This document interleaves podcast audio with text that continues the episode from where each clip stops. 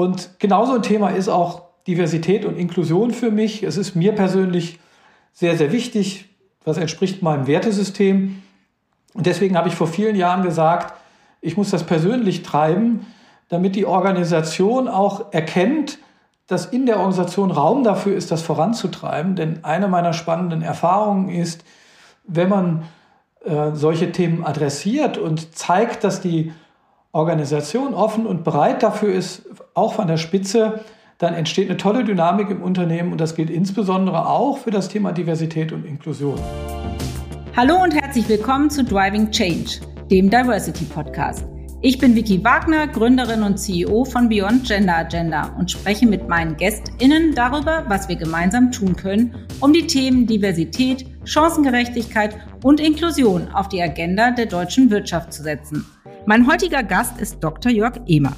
Jörg ist CEO von Apollo Optik und einer der wenigen CEOs in Deutschland, der sich die Themen Diversität, Chancengerechtigkeit und Inklusion persönlich auf die Fahne schreibt.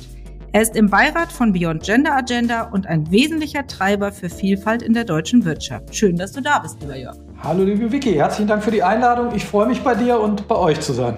Ja, sehr gerne. Wir freuen uns sehr, dass du dir die Zeit genommen hast. Und ich würde dich bitten, dass du dich unseren HörerInnen einmal ganz kurz in deinen persönlichen Worten vorstellst. Das mache ich gerne. Mein Name ist schon genannt, Jörg Ehmer. Ich bin 55 Jahre alt, lebe mit meiner Familie im Süden von Nürnberg, da wo auch Apollo seinen Sitz hat. Das heißt, ich habe das Vergnügen, tatsächlich zu Fuß zur Arbeit gehen zu können, was völlig ungewöhnlich ist. Ähm, bin verheiratet, Father of Three, wie man so schön sagt, in dem Fall drei Jungs, also was das angeht, einseitig begabt. Ansonsten, was kann ich noch über mich erzählen? In der Freizeit vielseitig interessiert. Das treibt mich dann auch, egal ob beim Sport oder beim Reisen, was für mich was anderes ist, als am Strand liegen und die Sonne genießen. Klingt toll. Und deine Neugierde, die bezieht sich auf viele Themen, auch beruflicher Natur. Darauf kommen wir gleich auch noch zu sprechen. Und als CEO bei Apollo hast du tatsächlich relativ frühzeitig die Themen ähm, Diversität, Chancengerechtigkeit und Inklusion ganz bewusst zu deiner ganz persönlichen Chefinnensache gemacht. Warum ist das so und was hat dich dazu veranlasst?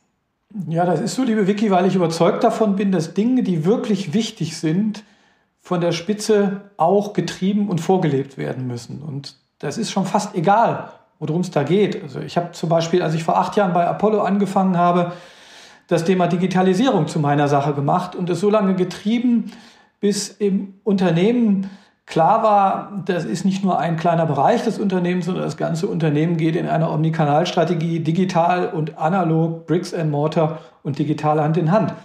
Das war der Moment, wo ich dann zwar nach wie vor dahinter geblieben bin, äh, aber es am Ende des Tages aus der Hand gegeben habe. Und genauso ein Thema ist auch Diversität und Inklusion für mich. Es ist mir persönlich sehr, sehr wichtig. Was entspricht meinem Wertesystem. Und deswegen habe ich vor vielen Jahren gesagt, ich muss das persönlich treiben, damit die Organisation auch erkennt, dass in der Organisation Raum dafür ist, das voranzutreiben. Denn eine meiner spannenden Erfahrungen ist, wenn man äh, solche Themen adressiert und zeigt, dass die Organisation offen und bereit dafür ist, auch von der Spitze, dann entsteht eine tolle Dynamik im Unternehmen und das gilt insbesondere auch für das Thema Diversität und Inklusion. Nach wie vor von mir getrieben, aber vom gesamten Unternehmen gelebt, so dass ich ein Stück weit auch schon zumindest intern zur Seite treten kann. Ja, das war gerade meine Frage, was du eigentlich denkst, ähm, wie lange es dauern wird, bis du auch dieses Thema sozusagen, ähm, ohne es aus dem Blick zu verlieren, so wie du es bei der Digitalisierung auch gemacht hast, ähm, sozusagen abgeben kannst. Ähm, wie weit seid ihr bei Apollo? Wie weit sind wir in Deutschland deiner Meinung nach? Wenn man die Frage danach stellt, wie weit man ist, dann schwingt bei mir immer so ein bisschen mit, wie, wie dicht ist man am, am Ziel und äh, am Ende. Und äh, ich glaube ehrlicherweise, dass keiner in Deutschland am Ende angekommen ist, weil das Thema Diversität und Inklusion kein Projekt ist, wo es ein definiertes Ende gibt, ähm, sondern das ist ein Thema, was uns andauernd richtigerweise beschäftigt und wo es immer Veränderungen geben wird und Bedarf als Organisation darauf zu reagieren. Ähm, trotzdem äh, gibt es natürlich einen Anfang und es gibt einen fortgeschrittenen Teil des Weges. Und ich glaube, wir sind schon ein ziemlich gutes Stück des Weges gegangen. Wir hatten gestern spannenderweise Führungskräftetagung im Unternehmen und da äh, haben die Teammitglieder in einem Pitch auch einen Status zum Thema Diversität und Inklusion vorgestellt und haben dafür intern auch einen Preis gekriegt. Ähm, das und viele andere Dinge zeigen mir, dass im Grunde genommen jetzt schon der Moment gekommen ist, um zur Seite zu treten, ähm, was ich aber nur bedingt tue, weil es mein Herzensanliegen bleibt, was ich treibe. Ja, das ist wunderschön. Das prägt ja auch ein Unternehmen. Und ich meine, wir sind in Zeiten nicht nur eines äh, Fachkräftemangels, sondern letztendlich eines Arbeitskräftemangels. Das äh, betrifft ja inzwischen nahezu alle Industrien. Und da ist es schlicht und ergreifend auch smart, ähm, eine Vorreiterrolle bei dem Thema Diversität und Teilhabe einzunehmen, damit eben auch klar ist und die Signalwirkung klar ist, äh, dass man offen ist für wirklich alle Menschen. Ähm, würdest du sagen, dass man sich das in der aktuellen Zeit als Unternehmen noch leisten kann, Diversität auch als wirtschaftlichen Erfolgsfaktor zu ignorieren? Äh, die Antwort ist nein, äh, aber ehrlicherweise kommt es für mich persönlich darauf auch nur zweitrangig an. Was meine ich damit? Ähm, ich persönlich treibe das Thema, weil ich es für richtig halte und weil es meinem Wertesystem und meinem Verständnis entspricht. Und vielleicht auch ein Stück weit meiner Ausbildung. Ich habe irgendwann mal Jura studiert ähm, und mich da intensiv für Verfassungsrecht, Verfassungsrecht interessiert. Und äh, nicht umsonst haben die Mütter und Väter unseres Grundgesetzes äh, Artikel 3 dort reingeschrieben. Da gibt es einen guten Grund für. Und ähm, von daher ist Diversität und Inklusion etwas, was man idealerweise in erster Linie tut, weil man es denn für richtig hält. Und in zweiter Linie, und äh, das ist ein sehr, sehr angenehmer Begleiteffekt, gibt es endlos viele Studien, die beweisen, dass diverse Unternehmen erfolgreicher sind. Das kann keiner ernsthaften Abrede stellen. Und dann, Vicky, der Punkt, den du genannt hast, ähm, gerade auch junge Mitarbeitende, aber nicht nur die, stellen immer mehr die Forderung danach, ähm, dass man sich so verhält. Das bedeutet, äh, im Wettbewerb für, äh, um Talente auf dem Markt ähm, schließt man sich aus, wenn man sich nicht so verhält. Und zwar auch gegenüber denjenigen, die gar keiner dieser engeren Diversitätsgruppen, wenn man das so beschreiben will, angehören, sondern einfach denjenigen gegenüber, die das Herz am Fleck haben, am Rechten. Und dann kommt das dazu, äh, was du sagst. Die Gruppe derjenigen, die einer Minderheit angehören, ist dann in Summe so groß, ähm, dass es töricht wäre, sie vom eigenen äh, Arbeitsmarkt sozusagen im Unternehmen auszuschließen, zumal es da gar keinen inhaltlichen Grund dafür gibt. Im Gegenteil. Genau so ist das. Herzlichen Dank dafür und auch nochmal für die Erwähnung unseres Grundgesetzes. Äh, ich finde auch, allein schon da ist es tief verankert und sollte uns ein Wegweiser sein. Seit 2012 hast du einen persönlichen Blog, nämlich emasblog.de. Ähm, warum hast du den damals gegründet und worum geht es denn in deinem Blog? Das war eigentlich eine ganz lustige Geschichte. Zu der Zeit äh, habe ich noch in der Konsumerelektronik gearbeitet und war auf der äh, Konsumerelektronik-Messe in Las Vegas, saß am Flughafen, wartete auf den verspäteten Rückruf und war total angenervt von der Messe und von Amerika. Ähm, davon, wie mir jeder erzählt, wo ich über die Straße gehen darf und wo nicht. Und dann habe ich eine recht rotzige E-Mail an meine damalige Kommunikationschefin geschrieben ähm, und habe gesagt, das wäre eigentlich mal was für eins unserer Branchenblättchen, aber das traut sich ja keiner abzudrucken.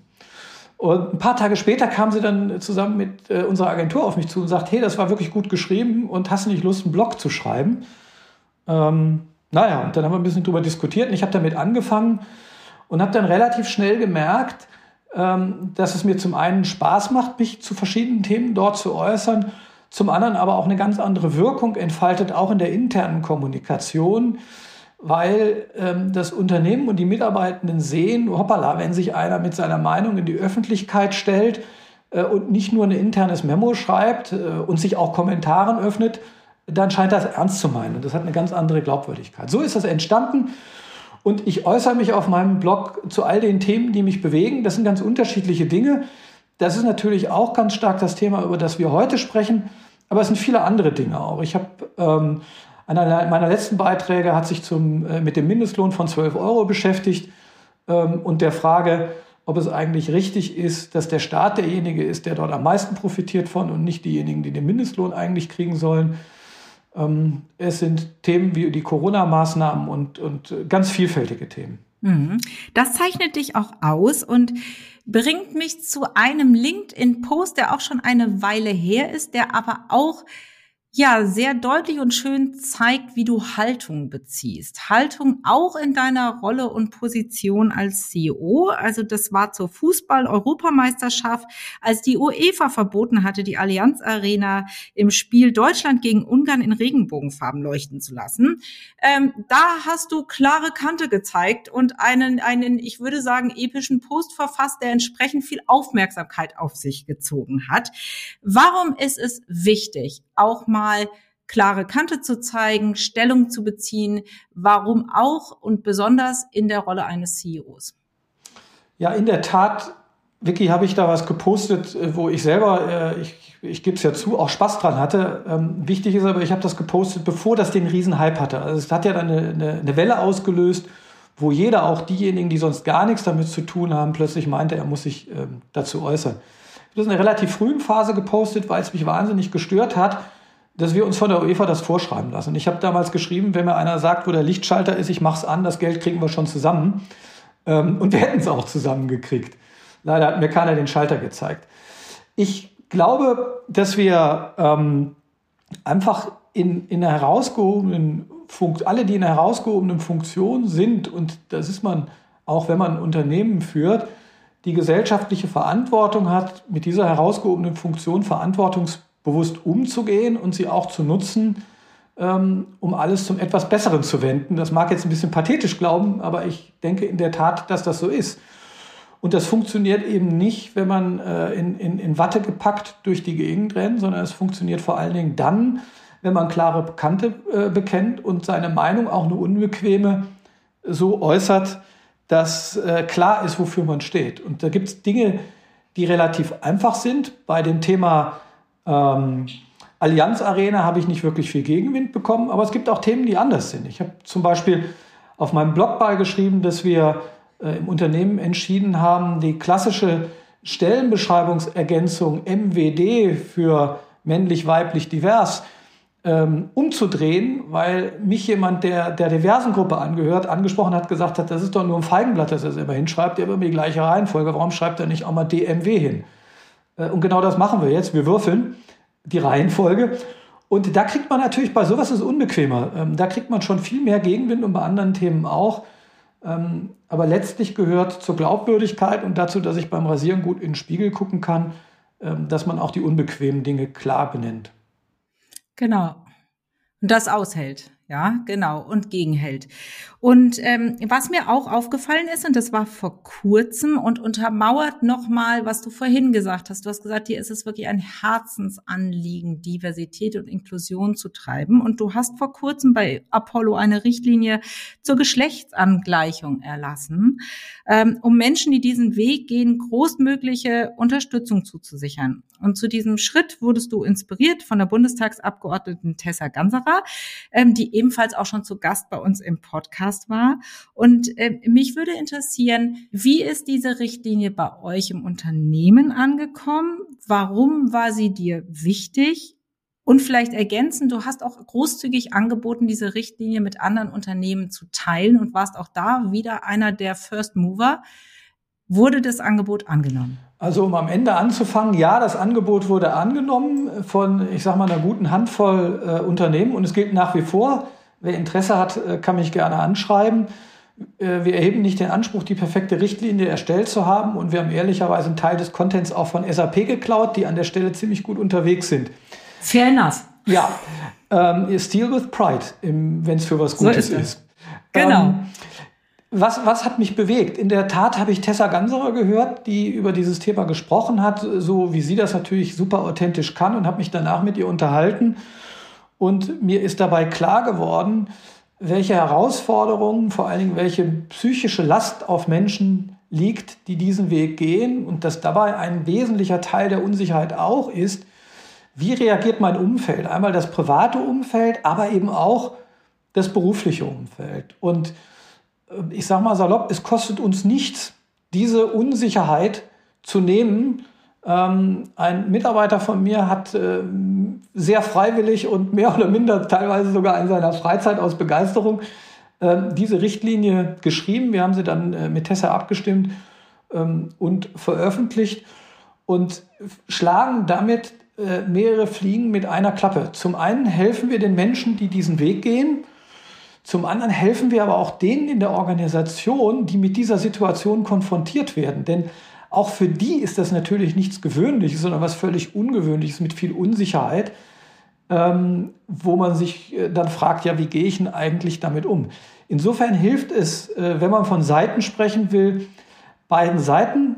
Und spannenderweise war die Richtlinie gerade eine Woche veröffentlicht, da hat sich schon die erste Person gemeldet und gesagt, hallo, ich bin so ein Fall, äh, danke, dass das Ding da ist äh, ich gehe den Weg gerade. Schön, dass ich jetzt weiß, dass, es, dass ich im Unternehmen zumindest mal keine Blockade, sondern Unterstützung zu erwarten habe.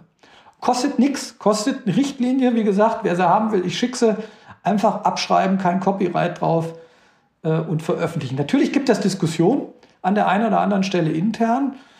Ähm, so, so ein Klassiker ist ja, aber das sind so wenige, warum machen wir das überhaupt?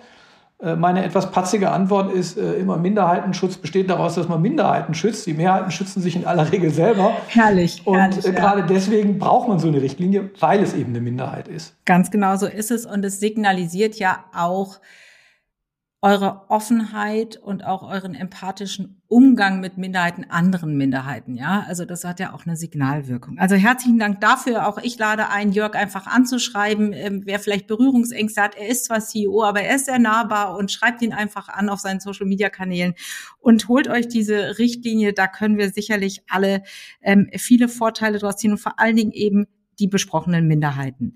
Du bist seit gut einem Jahr im Beirat von Beyond Gender Agenda, lieber Jörg, und hast Apollo von uns zertifizieren lassen. Was hat dich denn zu dieser Entscheidung bewogen und habt ihr Erkenntnisse aus dem Prozess ziehen können?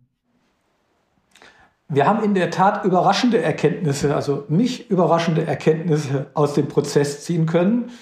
Äh, und deswegen war es rückblickend auch genau die richtige Entscheidung, diese Zertifizierung durchzulaufen. Also Bestandteil der Zertifizierung für diejenigen, die sich damit noch nicht befasst hat, ist, dass alle Diversitätsdimensionen ausgeleuchtet werden und man auch Flagge bekennen muss, was man an der Stelle schon tut und äh, wo man steht. Und so ein Fragebogen ist ja unerbittlich. Ähm, er, ja, fies, er, ne? Ja, er, er führt dann auch dazu, äh, dass man Fragen stellen muss, von denen man glaubte, man hat schon längst die Antwort. Und so ist es uns zum Beispiel gegangen und mir persönlich auch äh, bei der Frage, wie gehen wir mit Disability um. Und ich war verkürzt immer der Meinung, wir haben nicht wirklich ein Problem, äh, weil wir keine, keine Schwerbehindertenabgabe zahlen. Ich glaube, so heißt die. Ähm, aber das war zu kurz gesprungen. Das ist in der Tat bei uns in der Organisation deswegen so, weil wir sehr viel Arbeiten an entsprechende Werkstätten und Einrichtungen vergeben. Und wenn das nicht wäre, dann wären wir äh, wahrscheinlich zahlungspflichtig, wobei das nicht der entscheidende Maßstab ist. Ähm, aber das hat für uns das Auge geöffnet, dass wir dort äh, viel, viel schlechter sind, als wir glauben. Ähm, und äh, dementsprechend sind wir jetzt aktiv geworden äh, an der Stelle und haben eine Reihe von Maßnahmen schon eingeleitet, um dort uns zu verbessern. Also die Zertifizierung ähm, schafft nochmal eine ganz nüchterne Innensicht, ähm, die einem aufzeigt, wo man noch mehr tun kann äh, ohne dass alles gleich und sofort passieren muss, aber man weiß es wenigstens und kann es dann sukzessive angehen. Ja, wunderbar für diese Einschätzung. Vielen Dank dafür. Und ähm, ja, leider kommen wir schon zum Ende, auch wenn ich das Gespräch gerne noch ähm, nicht nur Minuten, sondern stundenlang fortsetzen würde. Das müssen wir dann zu einem anderen Zeitpunkt tun. Aber jetzt zum Abschluss. Welche Ziele habt ihr euch vielleicht ganz konkret, um jetzt mal den Horizont greifbar zu machen, äh, für dieses Jahr im Bereich DEI gesetzt? Die Punkte, die wir bei dem Review, was wir eben besprochen haben, für uns selber erkannt haben, äh, umzusetzen. Und genau daran arbeiten wir. Wir haben zum einen das Thema äh, soziale Diversität, was wir vorher schon salopp gesagt auf der Uhr hatten, nochmal als klareren Handlungsdrang erkannt und äh, sind es angegangen. Ähm, und es ist auch das Thema äh, Disability, was ich eben erwähnt habe. Das sind zwei Schwerpunktthemen, an denen wir aktiv sind. Unser Weg, das zu tun, ist oft auch äh, schnell die Low-Hanging Fruits zu pflücken, die immer da sind, ähm, und dann alle weiteren Dinge zu machen, die etwas länger brauchen. Wir haben festgestellt, dass sich im Unternehmen äh, immer Menschen finden, die Lust haben, daran mitzuarbeiten, auch auf die Dimensionen runtergebrochen. Und es sind nicht immer die gleichen. Also als wir gesagt haben, wir möchten gerne einen Workshop machen zum Thema soziale Diversität, haben sich andere gemeldet als beim gleichen Thema ähm, was wir eben erwähnt haben, nämlich Disability. Und das führt dann dazu, dass die, die Teilhabe ähm, in der Tat auch eine breitere ist. Und ja, äh, am Ende des Tages lebt das alles davon, dass man dann auch tatsächlich konkrete Maßnahmen ableitet und macht. Also zum Beispiel beim Thema soziale Diversität sich sehr kritisch hinterfragt, wie schreibe ich eigentlich meine Stellen aus, welche Qualifikation erwarte ich eigentlich oder aber auch, welche Biases habe ich eigentlich in der Organisation und welche Blindspots und wie gehe ich damit um. Und auch da ist es dann oft ein Thema Top-Down äh, und Bottom-Up. Äh, mit meinem Geschäftsleitungsteam ähm, habe ich mit der wunderbaren Lina Marien einen äh, Tagesworkshop zum Thema Biases gemacht ähm, und andere Dinge auch, die durch das ganze Team gehen. Jeder, der bei uns einstellt, hat einen Kurs dazu machen müssen. Ähm, und so lebt es immer davon, dass auch konkrete Maßnahmen erfolgen. Es reicht nicht, sich das irgendwo als Ziel aufzuschreiben und über Strategien zu diskutieren. Äh, mein Lieblingshashtag ist einfach machen. Ja, sehr schön. In diesem Sinne ein wunderbares Schlusswort. Ich danke dir für diesen inspirierenden Podcast und dieses schöne Gespräch und freue mich, wenn wir uns ganz bald wieder hören, lieber Jörg. Danke, liebe Vicky. Hat viel Spaß gemacht. Tschüss. Tschüss. Ich hoffe, euch hat diese Folge von Driving Change, dem Diversity Podcast, gefallen. Neue Folgen gibt's immer donnerstags. Und damit ihr keine Folge verpasst, abonniert uns gerne auf allen gängigen Podcast-Plattformen und folgt uns auf LinkedIn, Instagram und Twitter. Falls ihr Ideen habt, welche GästInnen ich einmal in unseren Podcast einladen soll, macht doch gerne einen Vorschlag. Ich freue mich darauf und immer über euer Feedback. Bis zum nächsten Mal, eure Vicky.